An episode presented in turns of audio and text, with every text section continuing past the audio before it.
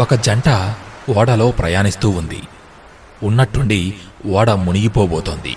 అందరూ లైఫ్ బోట్లోకి వెళ్తున్నారు. ఆ లైఫ్ బోట్లో ఇంకా ఒక్కరికే స్థానం ఉంది. అయితే జంట మాత్రమే ఇంకా ఓడలో మిగిలి ఉంది. భార్య భర్త. ఎవరో ఒక్కరే ఆ లైఫ్ బోట్లోకి వెళ్ళగలరు. ఇద్దరూ ఆలోచిస్తూ ఉన్నారు. ఒకరి ముఖం ఒకరు చూసుకున్నారు. ఉన్నట్టుండి భర్త భార్యను మునిగిపోతున్న ఓడలోనే వదిలేసి తాను మాత్రం ఆ లైఫ్ బోట్లోకి దూకేశాడు. వెనక నుంచి భార్య అరుస్తూ అతనికి ఏదో చెబుతూ ఉంది. ఇలా తాను చెబుతున్న ఆ కథను మధ్యలో ఆపేసిన ఆ ఉపాధ్యాయురాలు పిల్లలు ఆవిడ తన భర్తతో ఏమనంటుంది? ఎవరైనా చెప్పగలరా? అని ప్రశ్నించింది. ఆ పిల్లలందరూ ఒక్కసారిగా ఇంత మోసమా? నిన్ను గుడ్డిగా నమ్మాను. అని ఉండొచ్చు టీచర్ అన్నారు. అయితే ఒక బాబు మాత్రం మౌనంగా కూర్చొని ఉన్నాడు. టీచర్ ఆ బాబును అడిగింది నువ్వేం చెప్తావు? అని ఆ బాబు చెప్పాడు. మన బిడ్డను జాగ్రత్తగా చూసుకోండి అని చెప్పి ఉంటుంది అన్నాడు.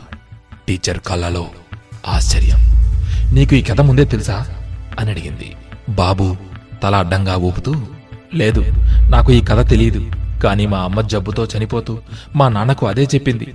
మన బాబు జాగ్రత్త అని అన్నాడు. ఈసారి టీచర్ కళ్ళలో నీళ్ళు తిరిగాయి. ఈ కథలో భార్య కూడా తన భర్తతో ఇదే చెప్పింది. నీ సమాధానం సరైంది అని చెప్పింది టీచర్. ఇక కథ విషయానికి వస్తే భర్త ఇంటికి చేరి తన కూతురిని కంటికి రెప్పలా కాపాడుతూ బాగా చదివించి పెళ్ళి చేసి మంచి జీవితాన్ని కూతురికి అందించి ఓ రోజు కన్నుమూశాడు తండ్రికి సంబంధించిన వస్తువులన్నీ ఓ చోట చేర్చి పక్కన పెట్టేయాలని చనిపోయిన తన తండ్రి వస్తువులను కూతురు సర్దుతున్న సందర్భం అది. అందులో తండ్రి రాసుకున్న డైరీ కనబడింది.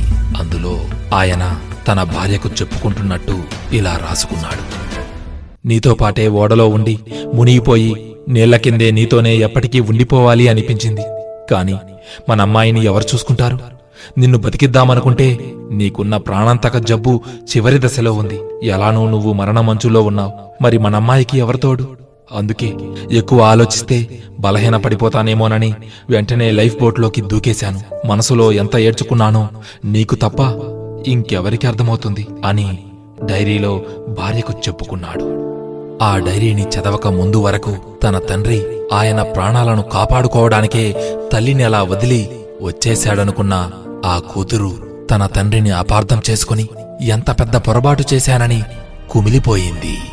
అందుకే మిత్రమా పైపైన ఏదో చూసి ఎప్పుడూ ఎదుటి మనిషిని మనం నిర్ణయించకూడదు.